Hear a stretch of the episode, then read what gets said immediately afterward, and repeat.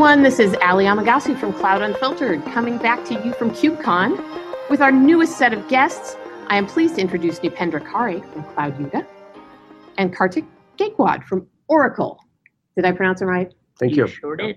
Oh, Thanks. awesome, awesome. You guys got my attention right away uh, with the title of your talk, and I have to imagine that you enjoyed that. I don't know who was responsible for thinking of Noobernetes 101, but uh, congratulations for the cleverness because it, it's definitely enticing. Yeah, we were like, what would be a good talk title? And I was like, this is Kubernetes for new users. And like I sat, we sat there for a while and we're like, Noobernetes. It's like there you go. That might that might actually be a winning title. So that's how we got That's how started. it is, yeah. And to help the audience understand why you guys would be the ones to give that talk, let me tell them that uh, that you guys have a course online, or at least at least one course, maybe more than one course. So you Kubernetes 101. It's on edX and lynda.com, and I understand it's had a it's had 250,000 views. Mhm. Is that correct? Yeah. So you guys are the experts to some people, to people who are learning about this, who are trying to figure out, you know, how to get started with the whole thing. So is that is that how you guys got to a place where you were like, we could share we could share some of our experience here? Yeah, sure. Um, basically, the um, what we started when we started thinking about this. So um, I have a bunch of courses on LinkedIn Learning, which is or Lynda.com, which is now LinkedIn Learning, uh, and they cover Kubernetes, microservices, and things like that. And a lot of times, you know, folks will connect with me because it's become LinkedIn now. They'll connect with me on LinkedIn and you know ask me a bunch of like a uh, bunch of questions about Kubernetes, microservices, uh, things in that kind of realm. And so it's been online for over a year and I've gotten a lot of like basic, very basic Kubernetes questions. And I was like, I wonder, because there's a, it's not Linda's not the only place for Kubernetes questions. You know, edX Yep. um, also is. And I was like, I was wondering if other authors got the same questions, and I reached out to Neependra, and Yep. we started chat. Yeah, yeah. So similar to Karthik, I got a lot of questions on Kubernetes uh, on the from the channel of edX, and then I run a meetup group in Bangalore on Docker where I talk about Kubernetes as well. And so every time we do a meetup, we got a lot of questions in that way. Mhm. The common question what we have, they like what we discussed in this particular talk earlier, which we did, and so we'll talk about today. Yeah, we we did um, we did a list of questions in a in a Google Doc. And so Neependra did his list and I did my list before we pitched it out to our talk. And I think we had six out of 10 questions that were the same. That were the same. So oh, we're like, okay, funny. well, we, yeah, this is pretty much you know what we're gonna kind of put in into the talk. So cool. Pete didn't. Before you go into the list of the top ten, Pete, I didn't mention your name at the beginning. We all know you're there lurking Okay. Yeah, yeah, I'm just lurking in the background in my underground nerd lair in upstate Michigan. No worries. but I know you had a really good question. I think uh, for these guys before they got into it. You know, if if you're pro- approaching Kubernetes 101, well, I'll let you ask the question. well, yeah, just I, I I'll ask the question again, like we did during prep. Is like, what's your foundational assumption before you start even being able to ask the question? Do you assume they have zero knowledge of even Docker and containers, and they're coming from like an older school monolith world, or like where's the starting point in in terms of where you're thinking about these questions? So for these questions, uh, we kind of un- kind of assume that people know a bit about Docker, Okay. uh, but uh, we also talked about that uh, why what's the difference between containers and the VMs. So what containers and why? I mean, why not use VMs instead of containers? Because we could do all the auto scaling application deployment in VMs, but then why we shouldn't use just VMs? We should why we should do containers? So the first question we came across, and then talked about that the difference between the VMs and the containers. So we kind of assume that uh, you kind of know about Docker, but just to set up platform correct, we talked about we're talking about containers and why they give more benefits than just going with just VMs. Okay. Fair enough. So it's not an appropriate class for a marketer who wants to learn about Kubernetes. Well, um, no, I wouldn't think so. I think um, basically, when from an Oracle standpoint, um, so I, I'm a cloud native evangelist over there, um, and I think it, you can kind of break it down to three kinds of users. Um, and so when I give a lot of talks, um, you know, I'll I'll either assume that people already know about Kubernetes and uh, at least the basics, and then kind of you know talk about cloud native, all the other different tooling and platforms and things like that. There's another set of users that sort of understand containers uh, and you know have kind of played with Docker, um, and but might not know what Kubernetes is, which is kind of like the next step in that. And then you have some folks who are at the first, at the very first step, who might know you know stuff about DevOps, uh, but might not have um, experience with containers at all. So depending on where users are, um, you know, you kind of have to either start with, you know, here's why you use a container or VM, or you know, you go into a little bit more detail of, uh, you know, here are here's specific things about Kubernetes, etc. So you could totally take the class, and I think you'll get like benefit from that. Because I think It would be like immersion learning. It'd be like going to another country where you don't speak oh yeah, really any of the language, but you're forced to learn, right? Because if Mhm. you want the butter, you're going to learn the word for butter. Yeah. and I've actually, I've actually taken um, so Neependra's class, and so his um, his his tutorial or I guess class, um, it's about four hours long, and he goes into so much more detail uh, on all the different things on the Kubernetes space. Um, my class is two hours long, uh, and I cover it from like a general high level uh, kind of perspective, uh, and don't go into as much detail. Uh, a lot of the feedback that I think both of us get is uh, people really like the content because it helps them kind of take that first step of at least knowing what Kubernetes is and you know being able to speak the lingo, uh, if you will. Great, great.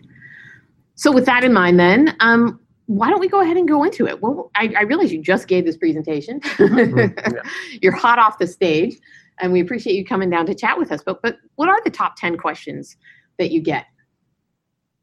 Sure. Um, So the first question I think we talked talked about, we talked about first question about why containers, why not just VMs? So the first question we kind of took it, and then we kind of talked about okay, people say when we start for the first time, we say containers are lightweight VMs, which is good for analogy, but it's not true at all. That's something good to kind of understand. But people kind of just say, okay, it's like a container, it's like a VM, okay. But you kind of understand, okay, it's technically they're different, but for a newbie, you can just say, okay, it's like very lightweight VMs. Uh, but we in the in the presentation we kind of went to the diagram where we talked about okay, to run a VM you need a hypervisor on which you deploy your guest OS and you put an application on top of that. But if you talk about containers, we take an application and directly put on the host OS, so that you don't have the overhead of the VMs, and uh, you can have the same hardware run 100 applications instead of 10 VMs and then 10 applications. So because the end goal is to run the application of the VMs. So the first question we take, and then I think we went from that to um, we talked. I can't actually On-prem. remember. On-prem to right. On-prem versus Cloud. cloud. Because a lot of users are kind of struggling whether you know you do Kubernetes on-prem, uh, which is kind of one big arc, and then you have folks kind of you know doing Kubernetes on cloud. Um, and And what do you guys usually say? Do you recommend doing it on-prem? I mean, it certainly seems like with the announcements that are happening right now, Mhm. Amazon, Google, who else? Mirantis even announced uh, Mhm. Kubernetes on-prem this week. So yeah, I don't know if we have a specific recommendation per se, but um, the the important thing I think is there's um, there's a lot of companies that are not in cloud today, and you know are doing um, all of their work on premises. So like there's different ways that you can kind of go about installing Kubernetes and running Kubernetes on prem. Um, did you have thoughts on that? uh, which means first of all there's more demand for on-prem. That's the first thing to understand, and then to learning perspective, I would say there are different tools are there to kind of you can do on the local and then learn. But with on-prem, what you're getting is you're getting more control of the data. You're getting more control of uh, who can use the cluster and so on.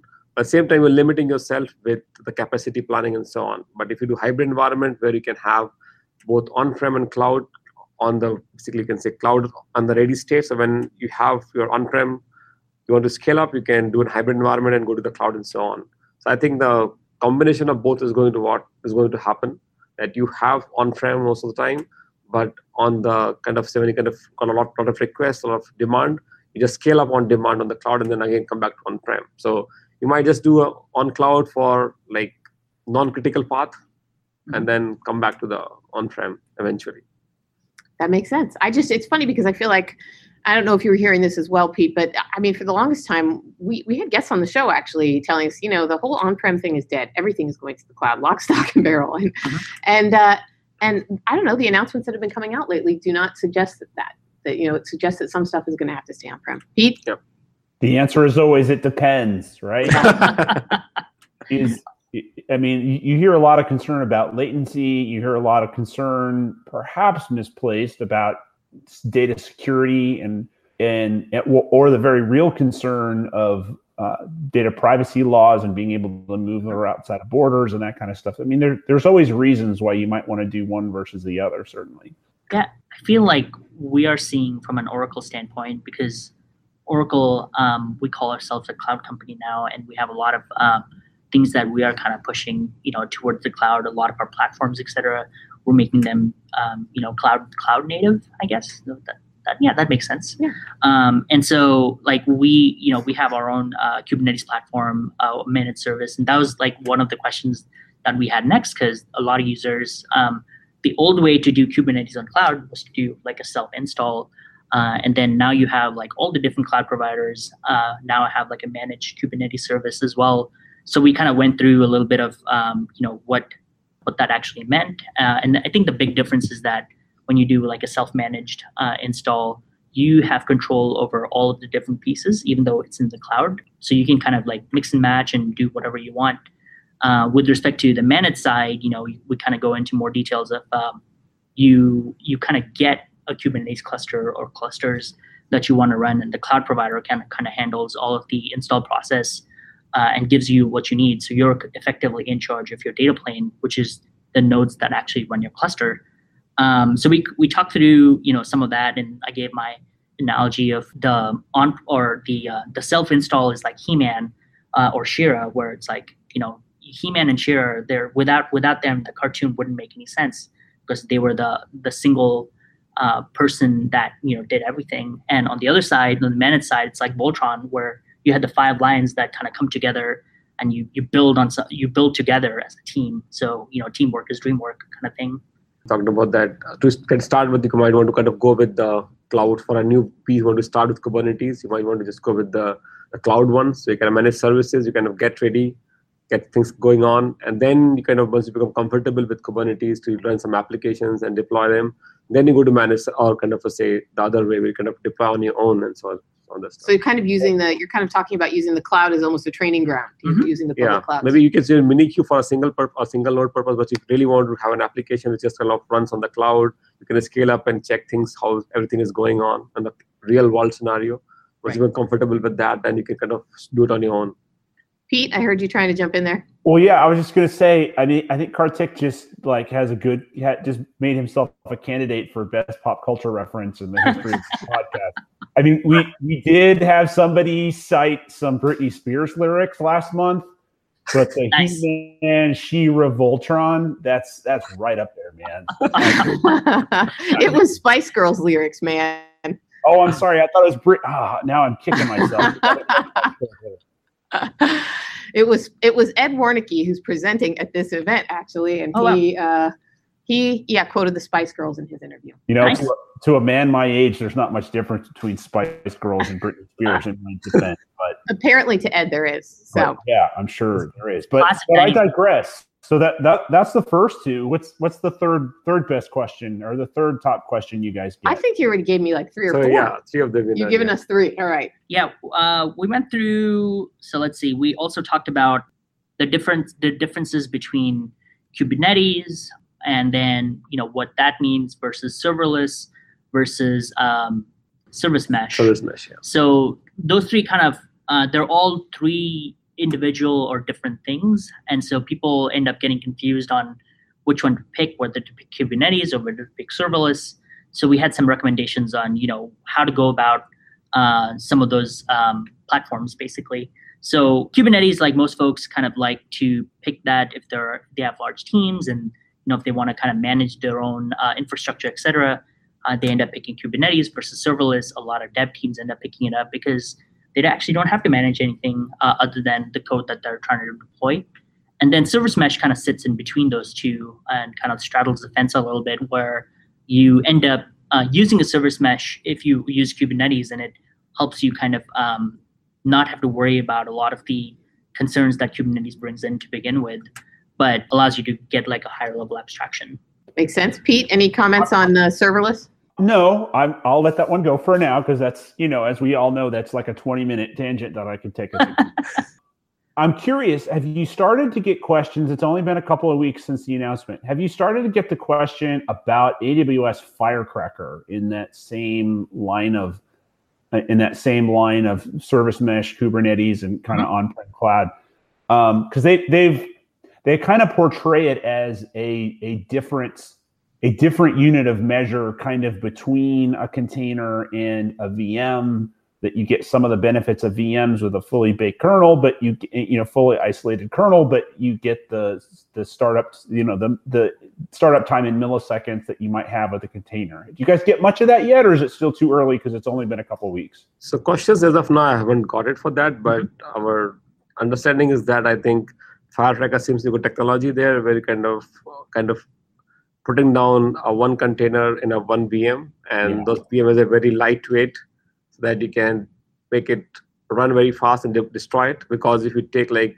if you look at how do you deploy an applic- uh, a VM, it might take like for example one one or two minutes to start a VM, but a container takes a few seconds or maybe less than a second.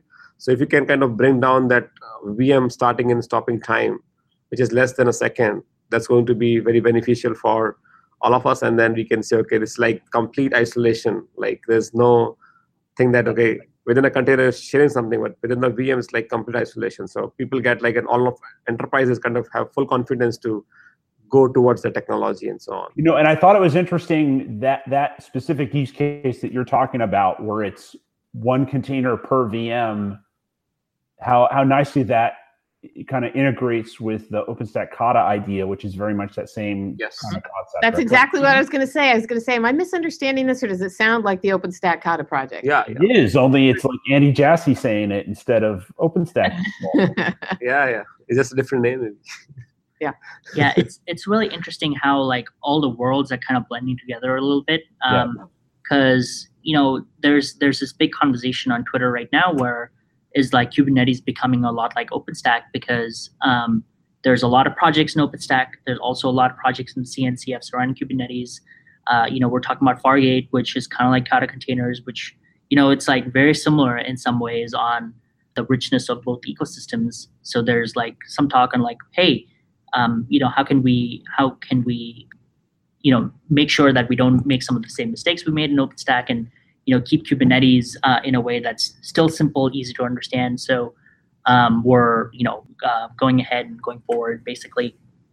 So same line, I think what Kubernetes has done nicely is that they have kind of, I mean, Kubernetes community has taken the core as very stable, and mm-hmm. then they've given up op- the thing called CRDs, custom resource definition, by which you can extend the Kubernetes. So Kubernetes core remains very stable and very kind of, I say, very small in the footprint, and then you can add these CRDs and build your own stuff on top of that. That way, I think Kubernetes is a good job there as a community. Yeah. And also, just from like a plain documentation standpoint, like installing OpenStack is actually really hard, uh, or the different components in there. But um, I haven't had issues like I've had to install Prometheus and Jaeger and whatnot, and like the docs is actually really good. And I think a lot of people pay a lot more attention to the Kubernetes docs uh, or the CNCF docs in general. So it helps us actually you know build forward and like fail forward and not just say hey i have this cool project and you try and like actually use it and you have no idea how to use that.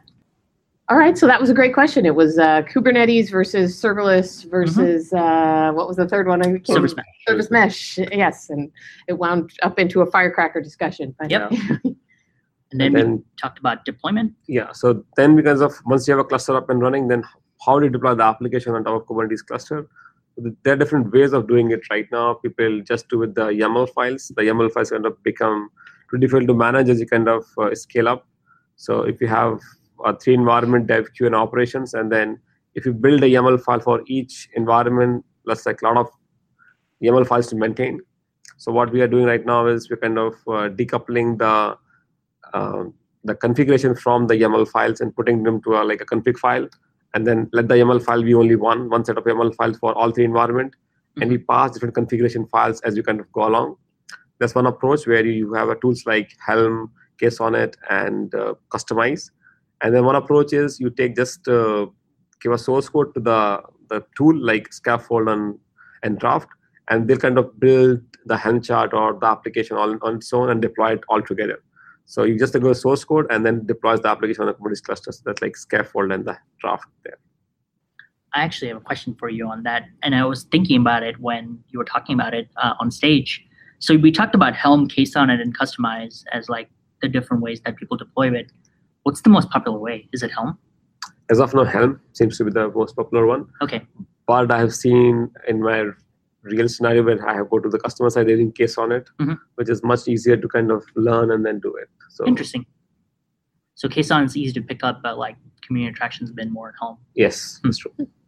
to me this topic this is the most important one to nail i think for for noobs in this space because when you come to this for the first time i mean and three years ago i had a decision to make do i spend some time working on on learning kubernetes and kind of that was what a lot of people were doing or do i spend some time going and spend and, and play around with lambda? And I, I chose the latter and then work forced me to do the former later anyway. So I, I'm like 18 months in on Kubernetes myself, and the, and the thing that that confused me about it when I first started to get into it was like, really, you want me to like bite off a whole bunch of my time and my application architecture and the way that I spin my application, and you guys haven't even figured out application deployments yet? Like, Mhm. just in terms of getting credibility from the existing uh, monolithic application set, I think this one is really important to nail and to make it as simple as possible. I mean, I find Helm great to work with once you can get the tiller, once you can get tiller running the way that you want it to. But I, I think this one's really important just to, to, to flatten the lower learning curve and have just have one answer. Because right now there's like, as we were just discussing, there's like six answers. And and that's that's I think one of the early confusing points and, and why it appears on your list, right? Is I shouldn't I shouldn't have to go investigate six things now and go figure out which one is right for me when I'm new to this. Just like tell me which one it is and I'll go use it. That's what I like about your answer, though. This is what most people are using, Helm, and this is the one that's actually easiest to use. What was that one? Yeah, KSonnet. Yeah. The sad part is, I think that because Kubernetes is very, or uh, cloud native is very community community driven. Um, every arc we or every new innovation in the space, there's always going to be a lot of vendors initially because everyone's going to try and you know uh, pick off that pick off that piece. We're seeing that a lot in the service mesh space right now, where you know you have different kind of tools and different kind of vendors that you can kind of use um, to solve you know the idea of the service mesh. And you know, back I think last year at this time, we were kind of fighting over how to actually deploy applications because I remember coming to KubeCon and they were talking about KSonnet, and I actually thought KSonnet would be uh, KSonnet looked really simple and it would be the thing that would win in the end.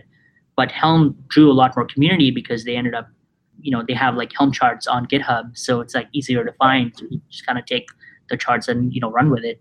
But I think every time we come to a crossroad, we'll have a lot of options up front, and then eventually, maybe you know, six months, a year down the line, we'll end up picking something that most people end Same up happened with the orchestration, right? Docker Yep. Swarm, Kubernetes, and whatnot. So now you know the winner, right? Mhm. So with the open source community, eventually the best would win. So Yeah, and then we came to probably the most important question that we get a lot, which is around services. Yep. So once you have an application running on the cluster, how do you expose it to the external world? So we talked about different ways of exposing the application to external world, uh, so that uh, people can access the application from the external world and so on. So we talked about uh, something called as kubeproxy, which runs on all, of your nodes.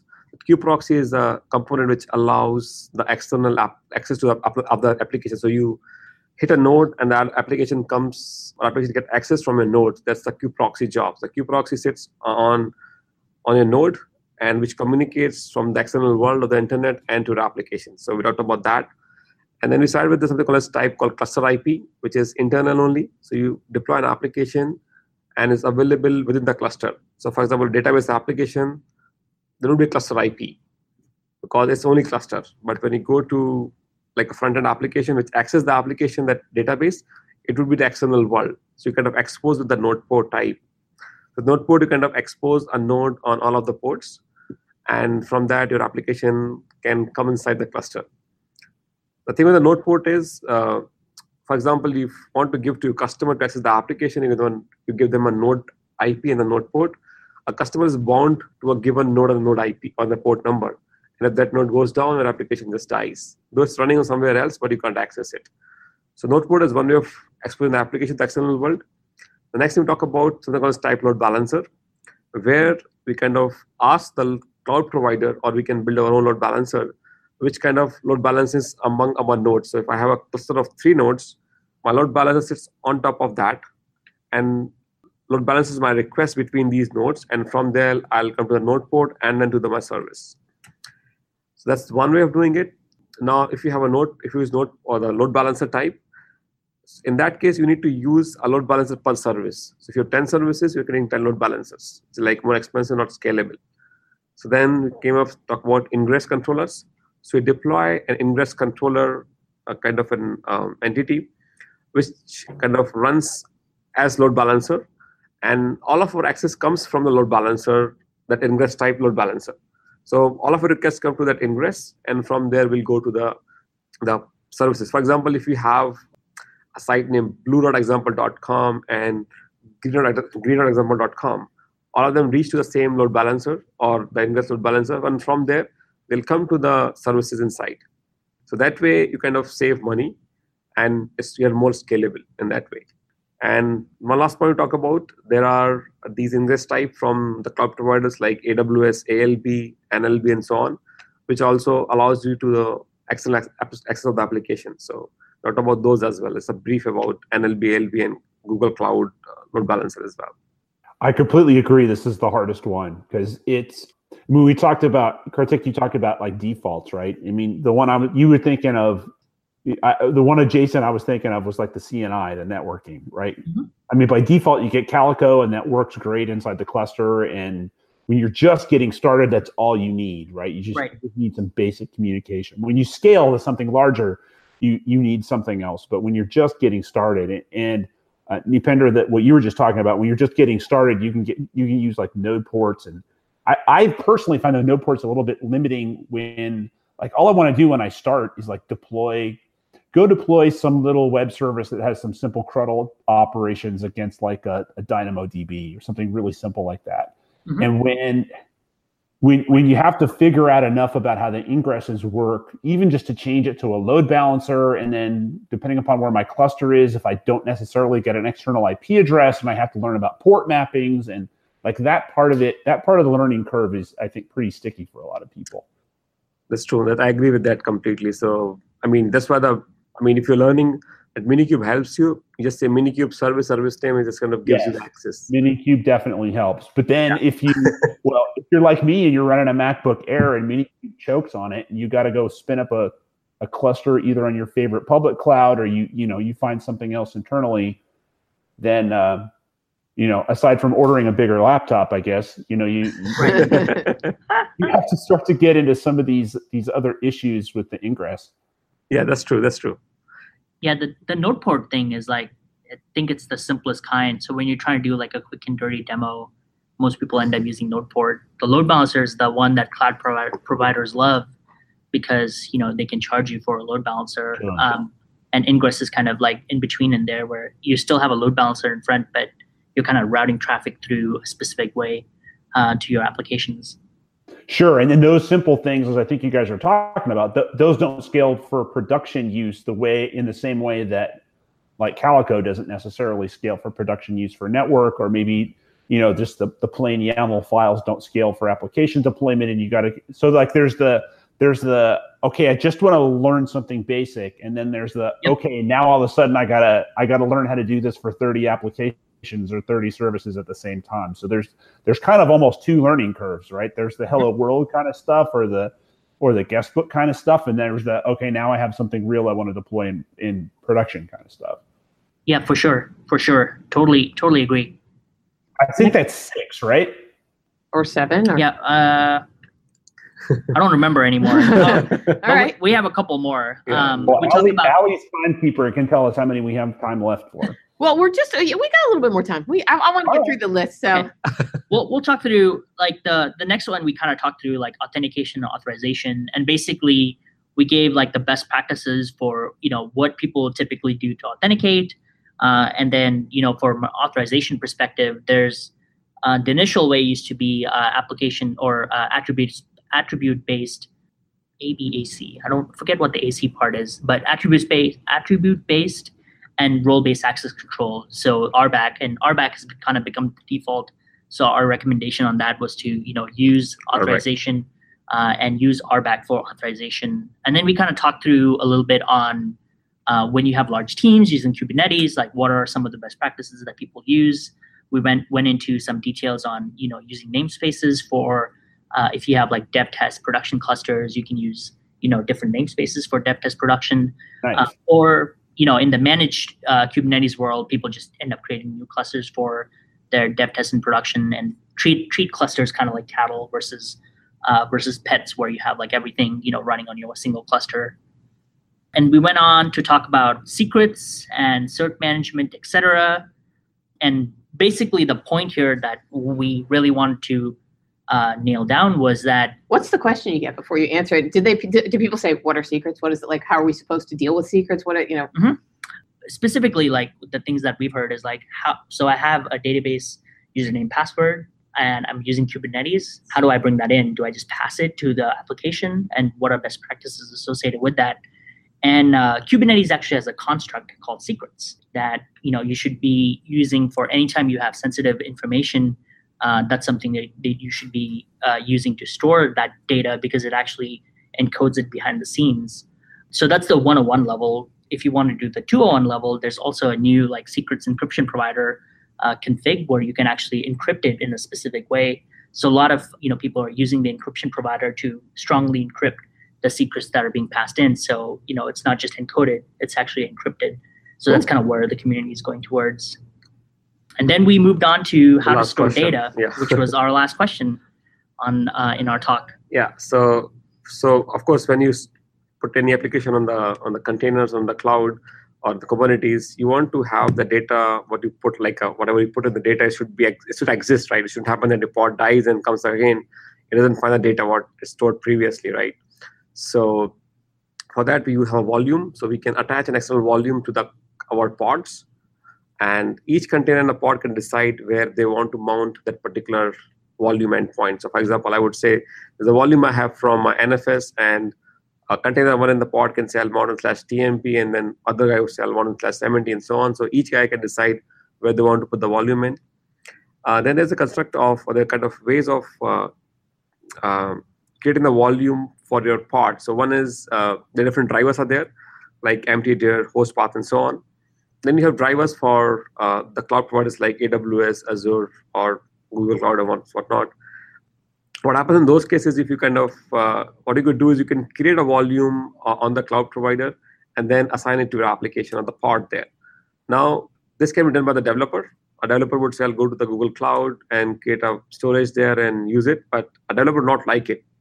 Developer would say i just want a storage. Don't let me go to the cloud and do that stuff. And similarly the ops guy would say why would i give my access or the cloud access to my developer shouldn't happen like that way So nobody wants to do it that way. yeah, that's all one of that. So what you do is you kind of have something called as uh, persistent volume claim, kind of a intermediate construct. So where a developer would say, I want a storage of 10 GB.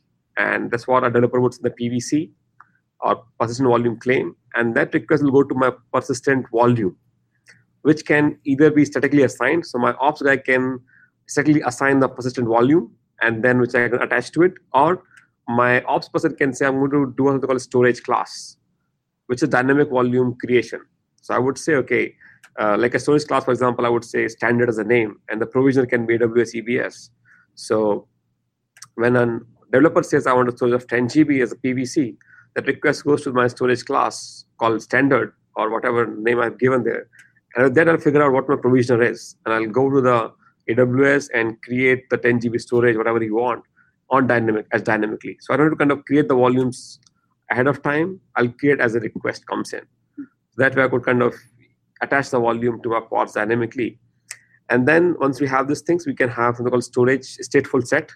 The stateful set, you can kind of uh, define the stateful application. Like, for example, if you want to create a cluster of MySQL within Kubernetes. And that's when you can use stateful set object type along with these volumes coming from the storage vendor you have, whatever, and then put them together in and then deploy the application, which gets stateful eventually. So yeah, that's how you can kind of manage the stateful application in Kubernetes. Yeah, I got a question for you guys on that one. What, what do you think? So, so you need persistent volumes because you, you have to keep state somewhere, somewhere Right. reliable, right? Because you're you're you have to treat your you have to treat your individual containers slash pods as being ephemeral, and you, you might you know as you do as you do rolling updates to them, the existing pods that are taking transactions might have to get swapped out for old ones. You got to so you can't keep state in them. You got to keep it somewhere else. So what about this? I mean, there seems to be a, a, growing sentiment of instead of messing around with persistent volumes and and dealing with all the management overhead of all the stuff that you just described, what if you just stand up an object store and use secrets for your access keys to that object store, and then you keep so that becomes your disk instead of the persistent volumes. Yeah, that's it. You can you can do that, but you cannot do all the time. For example, if I want to create a cluster of MySQL, I cannot have them object storage, right? So I need to give a real volume to my MySQL binary, right? Mm-hmm. Then I'm going to work out. I cannot do object storage for that. But sure. for example, there's use cases where you absolutely need it. I'm just suggesting you don't need it for every use case. Yeah. yeah oh true. yeah. Yeah. sure. That's true. That's true. Mm-hmm. You can do that in that way, or you could just do like an RDS or other service from cloud providers. For example, if you need in Postgres, just use the cloud service for Postgres. That's all. Right. I mean, people people might think I'm old school, but when I people ask me for, hey, should I be using? Uh, we have operators from MySQL and databases and everything today, and I'm still like a fan of using like the uh, managed service for it. So, like using an RDS, for example. Yeah. Okay. Cool. Well, that was a great walk through your your top 10 questions. Thank you very much for doing that. If I was listening and I said, you know what, I understood a lot of that, I could use some more time on other parts of it. Um, where should they go to find your courses? Yeah, so for of course you can go to edx.org and you can take a Kubernetes course. And of course, if you're completely new to cloud, for example, I mean, you haven't about cloud, what's not. So there's another course on edX of mine, which is called Introduction to Cloud Infra Technologies, which kind of covers from IaaS, and up to DevOps and servers and everything. It gives you a brief intro of every one of them, and there's a video attached to it, so you can watch a demo of each one of that. So If you can take that course, it will give you like all the jargons of the cloud world, so that you can talk and then speak in the same language. And then as a part of CloudYuga, we have built a SaaS training platform and where you can kind of go and find out our free courses. And if you're interested, you can take a look at our all the the Docker and the Kubernetes courses It will take you to kind of clear the CK and CKD exams. Awesome. Anything to add to that about uh, where we would find find courses that, that you're featured in, Um, yeah, um, I so a lot of my courses are on LinkedIn Learning. So I have a Kubernetes, the Learning Kubernetes course, which is the most popular one. I also have a course on learning microservices with Kubernetes, uh, a couple of courses on you know the basics of cloud native uh, computing foundation, like a walkthrough of the different platforms on there, and as well as uh, a course on lean and agile. So uh, with with respect to DevOps, so I came from more of a developer in DevOps background, and so I did a course with uh, some of the folks from Austin, Texas, Ernest Mueller and James Wickett on you know lean and DevOps and whatnot. And so that's kind of where um, yeah I'm on LinkedIn. LinkedIn Learning uh, is where you'll find a lot of the stuff. Great. And what I'll do is go ahead and include uh, the URLs to everything in the uh, notes for the show. Cool. So that anybody who wants to follow up sure. has a number of ways to find it. But that's it for me. I don't have any further questions. Pete, how about you? No, I'm good. We are over time, but I let it roll because I was enjoying what you guys were saying, and I was certainly learning, and I hope our audience was learning. So thank you for sharing with us thank today. You. I really, really appreciate you being on the show. Sure. Thanks, y'all. Appreciate it. All right. Bye, Pete. Bye.